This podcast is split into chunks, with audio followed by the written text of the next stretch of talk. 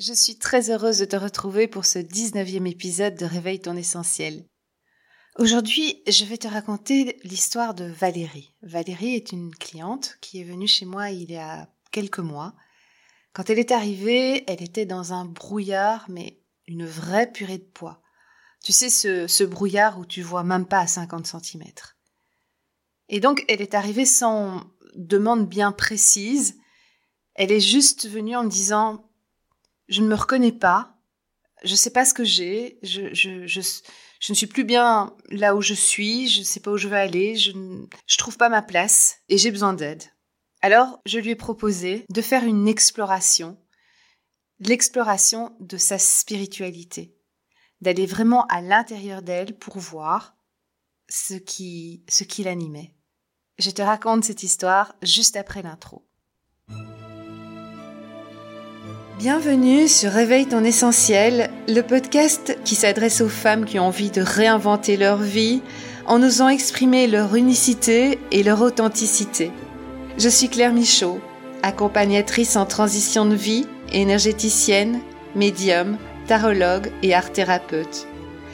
À travers mon podcast, je te partage des conseils, des réflexions, des expériences, des clés pour t'aider à aller vers ta liberté vers la liberté d'être toi. N'hésite pas à t'abonner sur euh, ta plateforme d'écoute préférée afin d'être informé de la sortie d'un nouvel épisode. Je te souhaite un très bon épisode. Avant de te parler du cas de Valérie, je vais te raconter une histoire. Un jour, en traversant la savane, un lionceau fut séparé brutalement de sa mère. Et il était complètement perdu et il avait très faim. À un moment donné, il croise un troupeau de chèvres et il décide de suivre ce troupeau. Et les chèvres ont commencé à l'élever comme s'il était une chèvre. Au bout de quelques mois, il finit même par bêler, à sa façon bien entendu, mais il avait pris le langage des chèvres. Un jour, alors que les chèvres broutaient dans une prairie, un lion apparut. Paniqué, tout le, le troupeau part se cacher. Le lion, en fait, n'avait pas faim et il se mit à observer le troupeau, et là, il découvrit un jeune lion. Il s'approcha et lui demanda Que fais-tu ici avec ces chèvres? Mais ce sont mes frères et sœurs, monsieur. Je suis une chèvre, c'est normal que je sois avec le troupeau. Et là, le lion se dit Hum, il y a un problème. Il y a un gros problème. Alors il demanda au jeune lion Mais qu'est-ce qui peut bien te faire croire que t'es une chèvre? Cette question a troublé le jeune lion pendant quelques secondes. Mais après, sa raison a vite repris le dessus et, il ne comprenait pas comment ce lion ne voyait pas qu'il était une chèvre. Personne n'avait jamais mis en doute sa nature de chèvre auparavant. Alors, il devint de plus en plus méfiant. Et il eut peur de ce lion. Et il s'est dit, il a sûrement une idée derrière la tête. Et donc, il lui demanda de partir. Il lui demanda de laisser le troupeau tranquille. Il se montra même euh, agressif vis-à-vis du lion. Mais le lion se dit qu'il ne pouvait pas laisser ce jeune lion vivre dans cette illusion-là. Il était le roi des animaux, pas une simple chèvre. Alors il lui dit Viens avec moi, je vais te prouver que tu n'es pas une chèvre. Et il l'emmena dans un lac qui était très proche, et il lui demanda de regarder son reflet. Le jeune lion avait été souvent boire à ce lac, mais il n'avait jamais pris la peine de se regarder. Quand il vit son reflet, il vit un port majestueux, et il vit que qui ressemblait vachement à ce lion.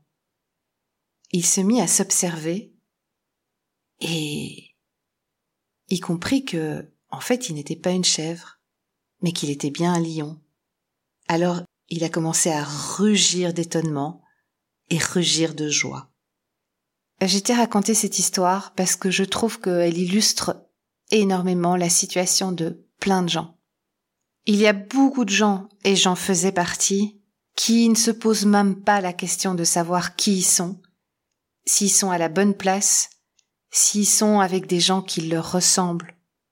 On a souvent tendance à, à prendre un peu pour acquis ce qu'on nous a dit de nous, ce que nos parents nous ont dit, nos grands-parents, l'école, les gens qui nous entourent.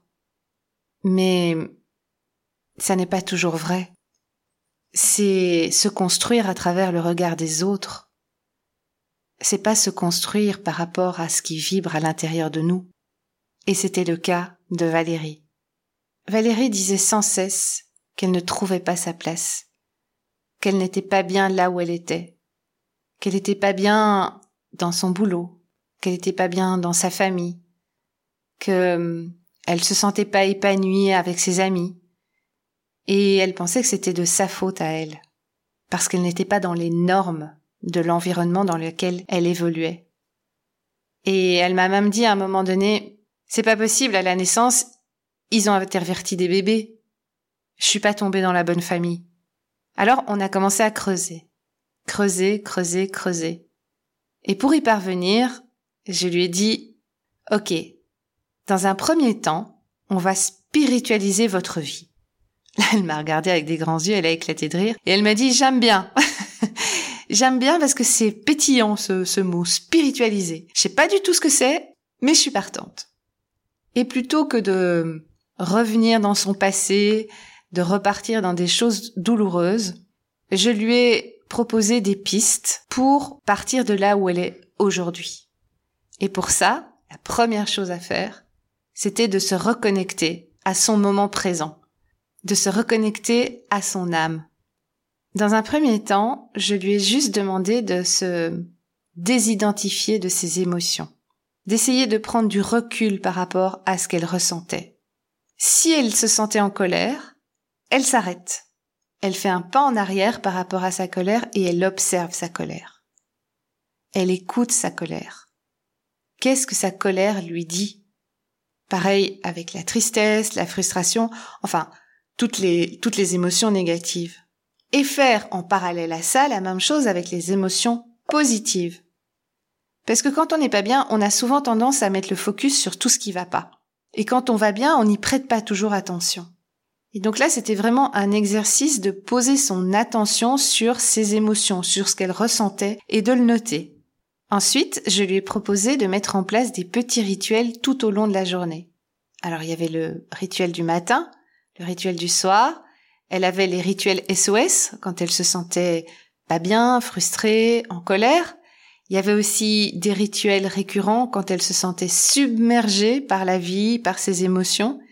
Et donc on a mis en place toute une série de petits rituels qui lui convenaient à elle. C'est-à-dire que je lui ai proposé plein de choses et euh, et à partir de ça, elle en a fait ses propres rituels, ses rituels personnels. Par exemple, le matin, avant de se lever, ce qui lui faisait du bien à elle, c'était de s'étirer comme un chat. Et vraiment de se mettre debout et de, et de tirer ses bras très très fort vers le ciel pour s'agrandir, pour s'allonger. C'est quelque chose qui lui faisait du bien. Le soir, elle avait décidé de prendre un petit carnet et de noter tout ce qui s'est bien passé dans sa journée et d'être dans de la gratitude, dans cette énergie de gratitude. Gratitude par rapport à elle, mais gratitude par rapport à l'univers et à la vie aussi. Ça, c'était ces deux rituels réguliers. Son rituel SOS, c'était une méditation très très courte qu'elle avait trouvée sur Spotify, qui la calmait, qui l'apaisait, qui faisait en sorte justement qu'elle se, qu'elle prenne de la distance par rapport à ses émotions.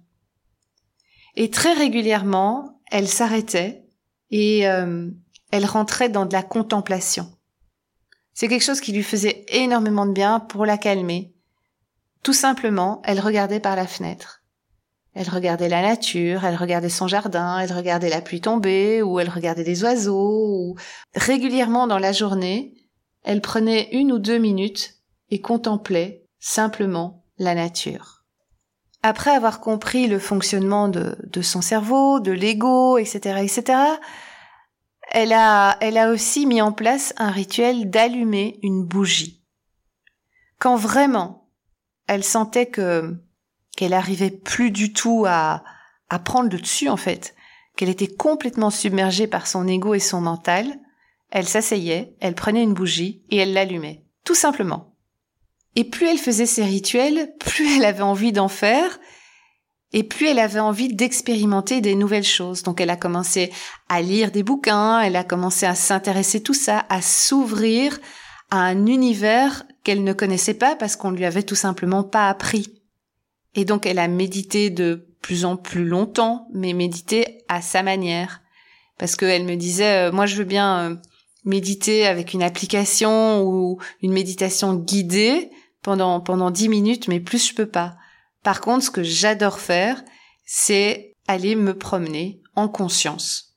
Donc vraiment marcher lentement et être dans la contemplation de la nature.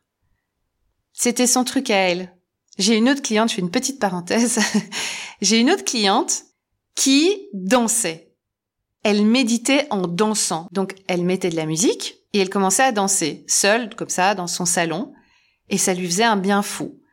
En fait, le but de la méditation, c'est de retrouver le calme en soi, de laisser passer les pensées et d'être vraiment dans ce que tu fais sur le moment. C'est ça le but de la méditation. C'est être vraiment dans ce que tu fais. Le temps n'existe plus.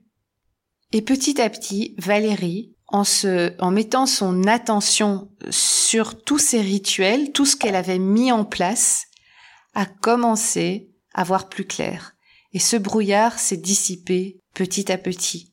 Et donc j'ai pu à ce moment-là aller plus loin dans, dans, dans mon accompagnement en transition de vie parce que les choses sont devenues plus claires. Elle a compris ensuite que, effectivement, elle se sentait différente des autres membres de sa famille, mais que si elle est née dans cette famille-là, c'était justement pour qu'elle prenne conscience de, de cette différence et qu'elle l'active et qu'elle plonge dedans. C'est son incarnation à elle. Si elle est née dans cette famille-là, c'est qu'il y a une raison. Si tu es dans une famille et que tu, tu te sens euh, le, le, le mouton noir de la famille, c'est qu'il y a une raison. Alors, tu peux rester en victimisation de ça, mais tu peux aussi te dire, OK, c'est ma différence et je vais la développer. Et je remercie ma famille et je remercie mes parents, quelque part, de m'avoir permis de marquer ma différence. Les gens sont comme ils sont. La majorité des gens ne font pas les choses contre nous. Ils font comme ils peuvent, avec ce qu'ils ont, en sachant que nos parents ont eu des parents aussi qui ont eu des parents. Donc Valérie, petit à petit, a, a trouvé sa place. Elle n'a pas changé énormément de choses dans son environnement, à part son travail, mais sinon, elle a gardé ses amis, elle a gardé son environnement familial. Ça allait même beaucoup mieux parce qu'elle a pu exprimer ses vraies valeurs et exprimer aux gens comment elle était, ce qu'elle avait envie de vivre, etc. Et les gens autour d'elle étaient bienveillants, étaient très heureux pour elle. Elle a juste fait différemment. Elle a juste, grâce à sa propre spiritualité, à tout ce qu'elle a mis en place, à tout ce qu'elle a découvert à l'intérieur d'elle, sans écouter ce que les autres disaient, sans tenir compte du, du regard des autres, elle a trouvé sa zone de génie. Je vais appeler ça, euh, oui, sa zone de génie. Et maintenant, elle, elle est autrement. Elle est elle, et donc elle vit les choses autrement, elle vit les choses avec beaucoup plus de compréhension, beaucoup moins d'attente, et elle comprend aussi que ça sert à rien de lutter contre son ego. On a tous un ego, qu'il est là, mais il est là pour nous aider à prendre des décisions, pour nous aider à faire des trucs, euh, mais pas en mode commandant. Et ça, ça a été un déclic chez elle. Ce qui a fait qu'à un moment donné, sans vraiment changer toute sa vie, sa vie a changé. Alors je sais que c'est pas la première fois que je le dis ça, mais mais c'est parce que c'est souvent comme ça que ça se passe en fait. Les clientes arrivent en disant je veux changer toute ma vie, et en fin de compte, c'est elles qui changent, et c'est leur regard par rapport à ce qu'elles vivent qui change. Et du coup, elles attirent à elles des solutions, des solutions parfois très très simples pour retrouver une sérénité, un enthousiasme, la joie, le, la confiance, etc., etc. Pour spiritualiser ta vie, il te suffit de mettre en place des rituels, mais des rituels qui te mettent en joie, qui te font du bien, qui te calment ou qui te donnent un, tout d'un coup un sursaut d'énergie. Et ces rituels, ça peut être une multitude de choses. Comme j'expliquais, ça peut être mettre une musique que tu aimes et te laisser vraiment aller en fermant les yeux, de l'écouter en, conscience et de laisser aller ton corps dans, dans le rythme de la musique. Ça peut être allumer des bougies en conscience un peu partout chez toi. Ça peut être cuisiner, mais toujours en conscience, donc pas le faire d'une manière automatique, c'est en conscience. Donc tout ce que tu mets en place, c'est en conscience avec l'intention de OK, on fait une pause, je me fais plaisir, je m'introvertis et je suis bien pendant quelques minutes. Ça peut être respirer en conscience, ça peut être écouter une méditation. Il y a énormément d'applications qui, qui proposent des méditations qui sont très très bien faites. Ça peut être aussi prendre un bain en mettant du gros sel, en mettant des huiles essentielles et dans ce bain se laisser aller complètement.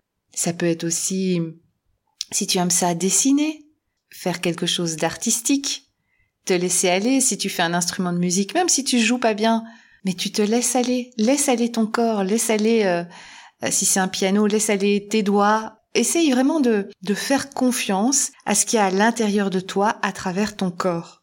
Ça peut être juste contempler, contempler un beau paysage. Ça peut être jardiner. Ça peut être te promener. Tout ça en conscience. S'arrêter, faire son rituel avec l'intention cette intention de t'ouvrir à quelque chose à l'intérieur de toi. Et plus tu vas le faire, plus ça va être facile et plus tu vas, tu vas voir la vie différemment. Tu vas vivre les choses différemment. Si tu veux te connecter à ce qui vibre à l'intérieur de toi, il faut t'en donner les moyens. Il faut à un moment donné mettre cette priorité d'ouvrir cet espace, d'ouvrir cette porte ou cette fenêtre pour y accéder et pour que ton mental ou ton ego ne vienne pas euh, ne vienne pas empêcher ça, mettre en place un rituel est une très très très bonne technique. Je te remercie de m'avoir écouté. N'hésite pas à me partager tes rituels en commentaire, en m'envoyant un mail ou, euh, ou sur mes réseaux sociaux que tu retrouveras dans la description de, de cet épisode. Si tu as envie d'en savoir plus ou de plonger dans mon univers, je t'invite à rejoindre mon groupe Facebook Réveille ton essentiel, le groupe au féminin. Dans ce groupe, je partage euh, des tirages tarot à choix, des citations, des réflexions, des expériences, des bouquins que, que je trouve intéressants et tu peux également, de ton côté, euh, si tu en as envie, venir partager des choses avec les autres. Je te souhaite une très bonne semaine et je serai très heureuse de te retrouver mardi prochain. Au revoir